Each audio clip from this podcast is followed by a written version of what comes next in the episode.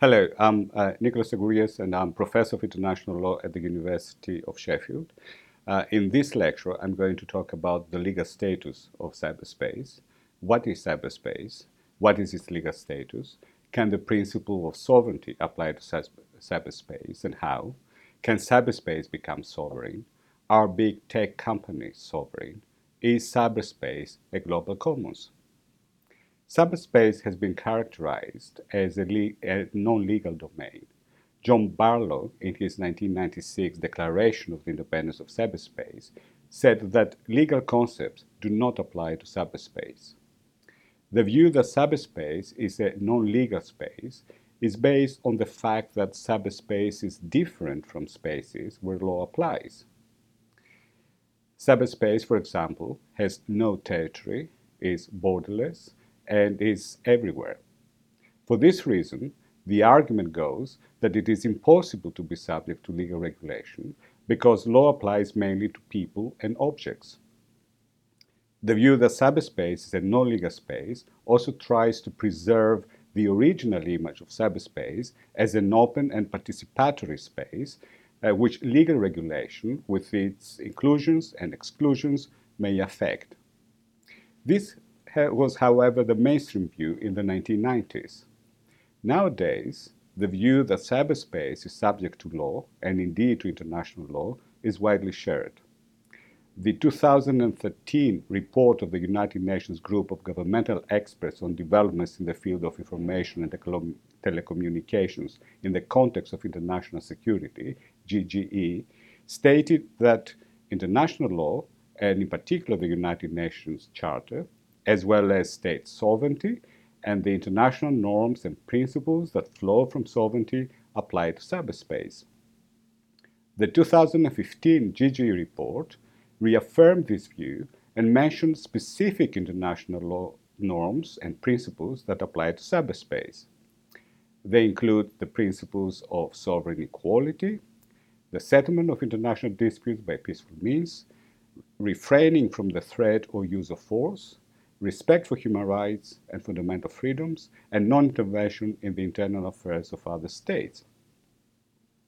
The report also mentions a number of norms, rules, and principles of responsible behavior, among which are the norms that states should not allow their territory to be used to commit internationally wrongful acts by using ICTs, to cooperate and exchange information with each other, to provide assistance, and report vulnerabilities.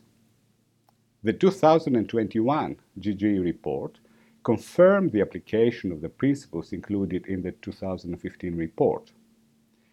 The report also mentions the application of humanitarian law and expands on the norms, rules, and principles of responsible behavior. It also states that understanding how specific international law rules and principles apply to cyberspace is important and that this is subject to further discussions. In addition to the GGE, the United Nations General Assembly established an open-ended working group on information and telecommunications, ICT, in the context of international security. In contrast to the GGE, membership was open to all UN members. In 2021, it produced a consensus report. The report affirmed the application of international law rules and principles to cyberspace and recommended that states continue to study how specific international law rules and principles apply to cyber operations or inform the Secretary General of their national positions. Many states have also confirmed the application of international law to cyberspace. Certain statements have been quite general. China, for example, declared that the UN Charter and the principles enshrined in it, including sovereign equality, refraining from the use or threat of force, settlement of international disputes by peaceful means, and non-intervention in the internal affairs of other states, apply to cyberspace. It also went on to say that uh, the application of these principles is the cornerstone of the peace, security, and stability in cyberspace. Other states have been more explicit and detailed in explaining which international law rules and principles apply to cyberspace. It is impossible, of course, to name all states and explain their positions. But as an example, Germany's statement speaks of obligations of states under the UN Charter, obligations of states under international humanitarian law, and states' response options under international law. Finland's statement includes discussion of the principle of sovereignty, illegal intervention, transboundary harm, state responsibility, use of force, armed attack, international humanitarian law, human rights law. Brazil's statement focuses on the principle of sovereignty, non intervention, state responsibility, use of force, international humanitarian law.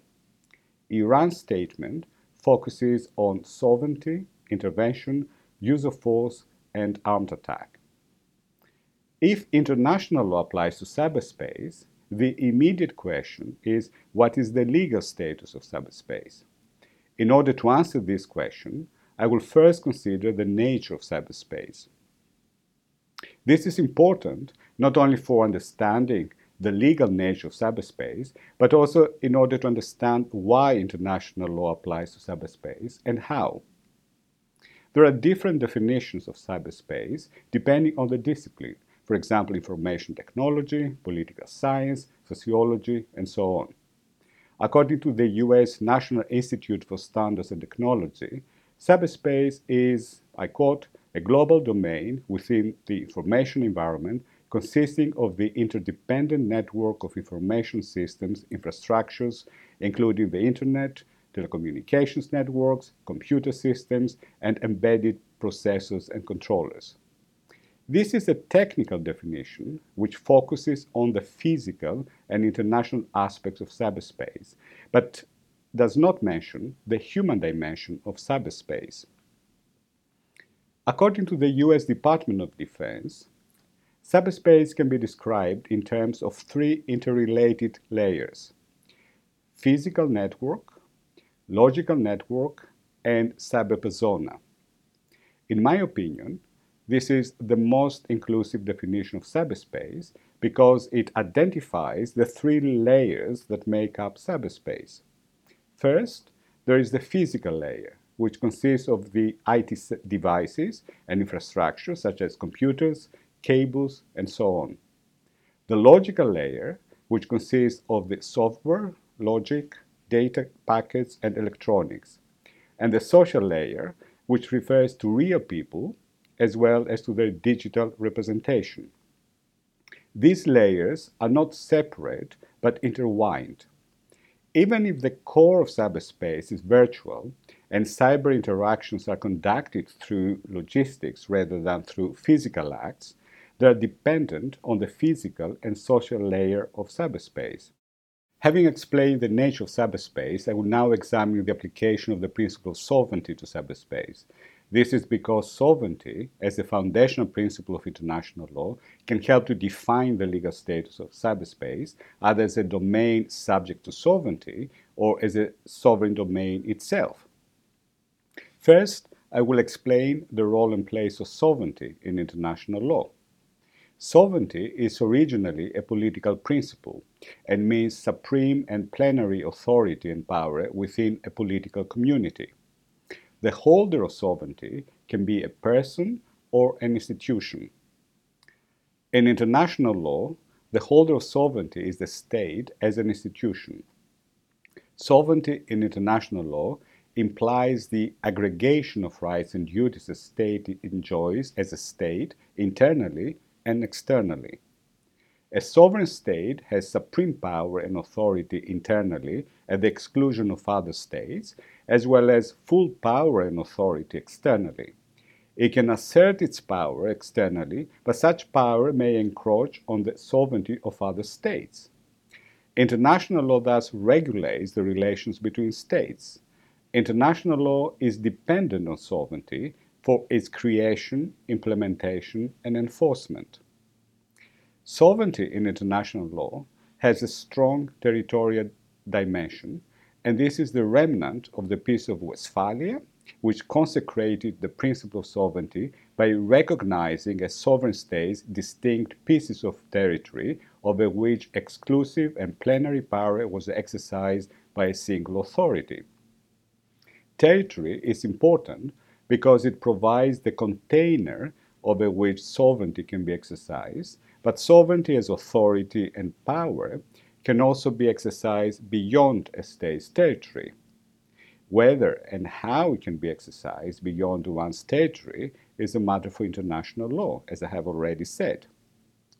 Nowadays, it is widely accepted that the principle of sovereignty applies to cyberspace, but this was not always the received view.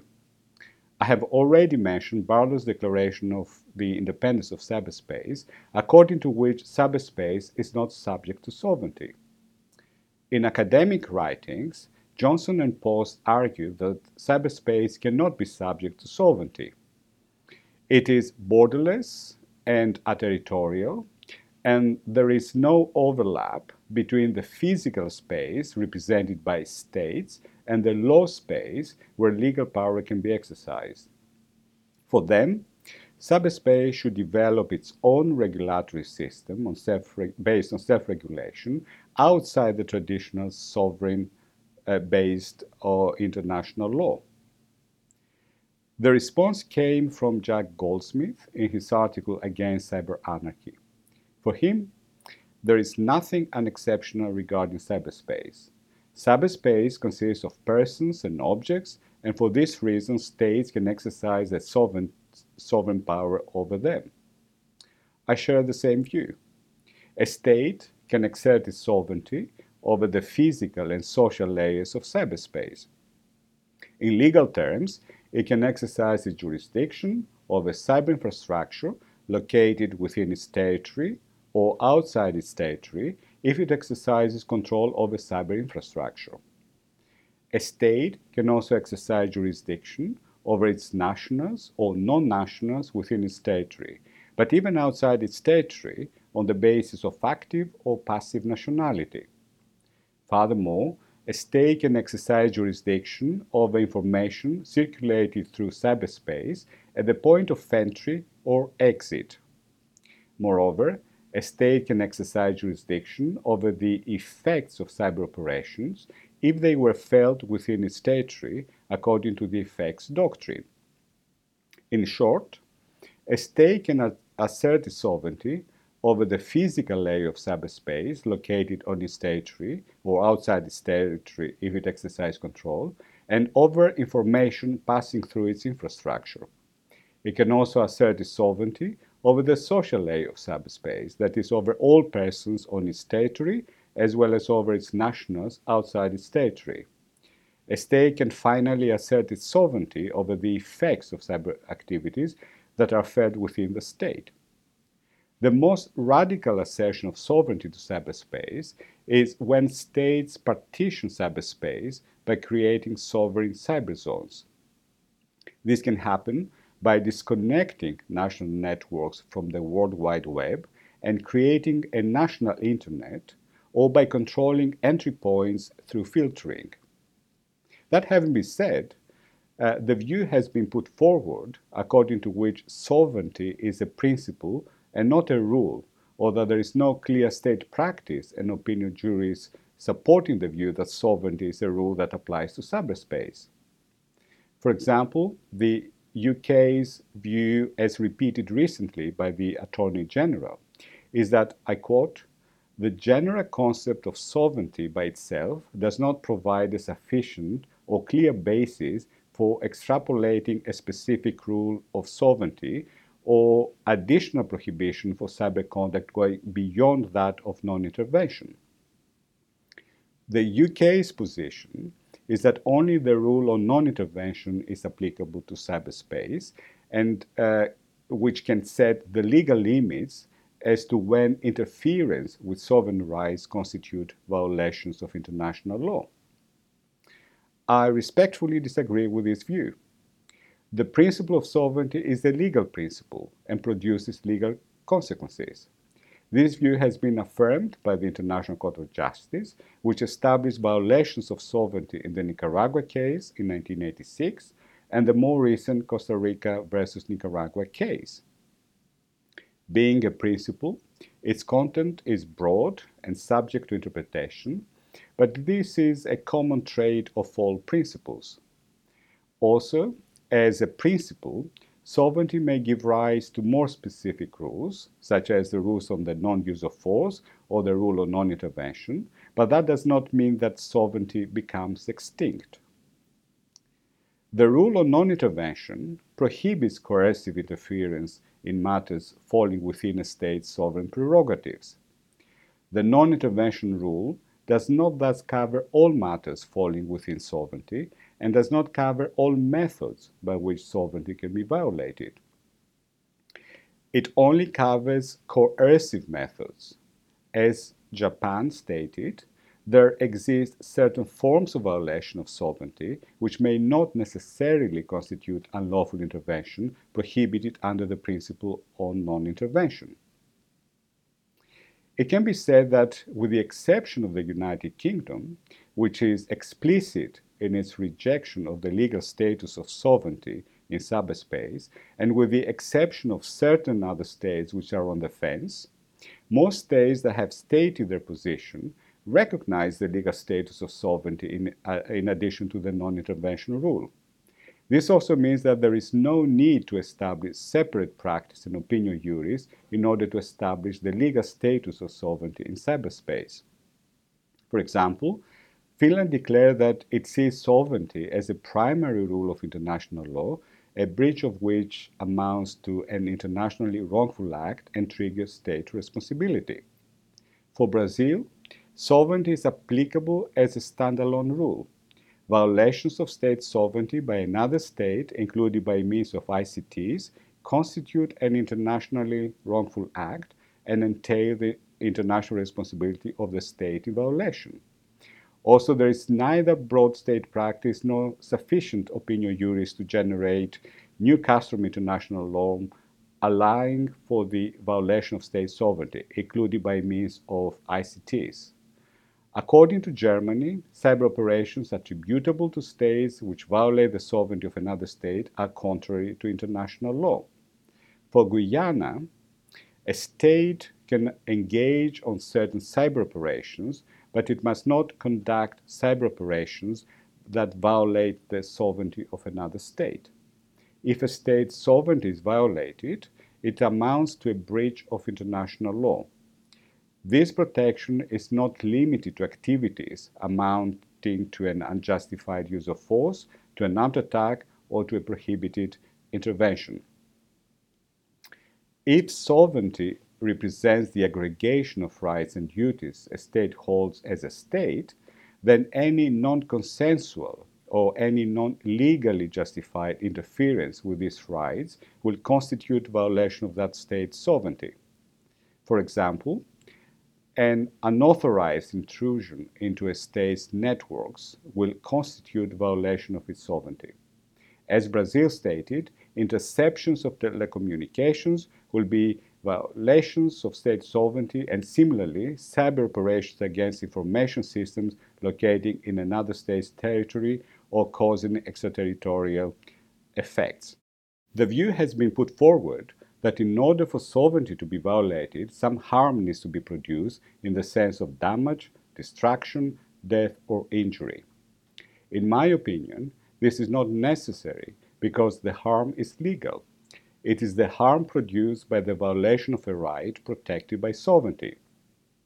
For example, in the case of an unauthorized intrusion into a state's network, which may produce no physical harm, the harm consists in the violation of the right to exclusive jurisdiction over a network protected by sovereignty. It is interesting in this regard to recall France's view that any cyber attack against French digital systems or any effects produced on French territory by digital means constitutes a breach of sovereignty. It has also been claimed that there should be a de minimis threshold of harm for a violation of the principle of sovereignty to be established. This is in order to avoid facile claims of violation. For example, according to Germany, negligible physical effects and functional impairments below a certain impact threshold cannot, taken by themselves, be deemed to constitute a violation of territorial sovereignty. In response, I want to say what I said also before that no harm is required, and also international law does not define violations of its rules on the basis of their intensity. That having been said, states may or may not claim that a violation of their sovereignty has been committed for their own reasons. In order to summarize, I argued that sovereignty is a legal principle that applies to cyberspace and produces legal consequences.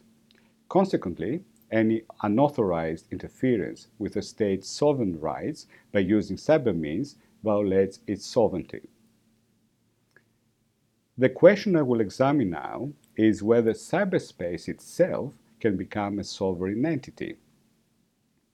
The fact that cyberspace is subject to sovereignty means that it cannot be sovereign itself, but I want to discuss the question of whether its people, the netizens who use cyberspace, can declare the sovereignty of cyberspace by exercising the right to self-determination. In fact, that was what the Declaration of the Independence of Cyberspace called for. According to international law, all peoples have the right to self-determination. By virtue of that right, they freely determine their political status and freely pursue their economic, social, and cultural development. The first question that can be asked is whether netizens constitute a people for self-determination purposes. In my opinion, netizens differ in many respects. They differ linguistically, ethnically, or religiously in order to form a people. Moreover, netizens have not moved their allegiance from their own state to cyberspace. Furthermore, self-determination leading to the creation of new sovereign entity was exercised in the context of colonialism something that does not apply to cyberspace. More critically, though, cyberspace does not have its own people and infrastructure to sustain its sovereignty, but everything is mediated by states. This means that sovereign subspace cannot become a sovereign entity through a process of self-determination by its users. The next question I want to consider is whether big tech companies are in fact sovereign.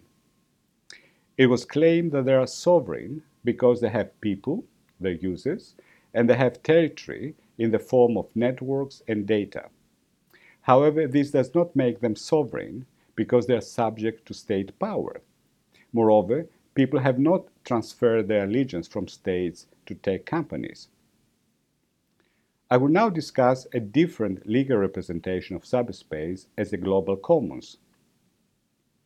Global commons describe resource domains that lie outside states' exclusive sovereignty and are subject to collective use.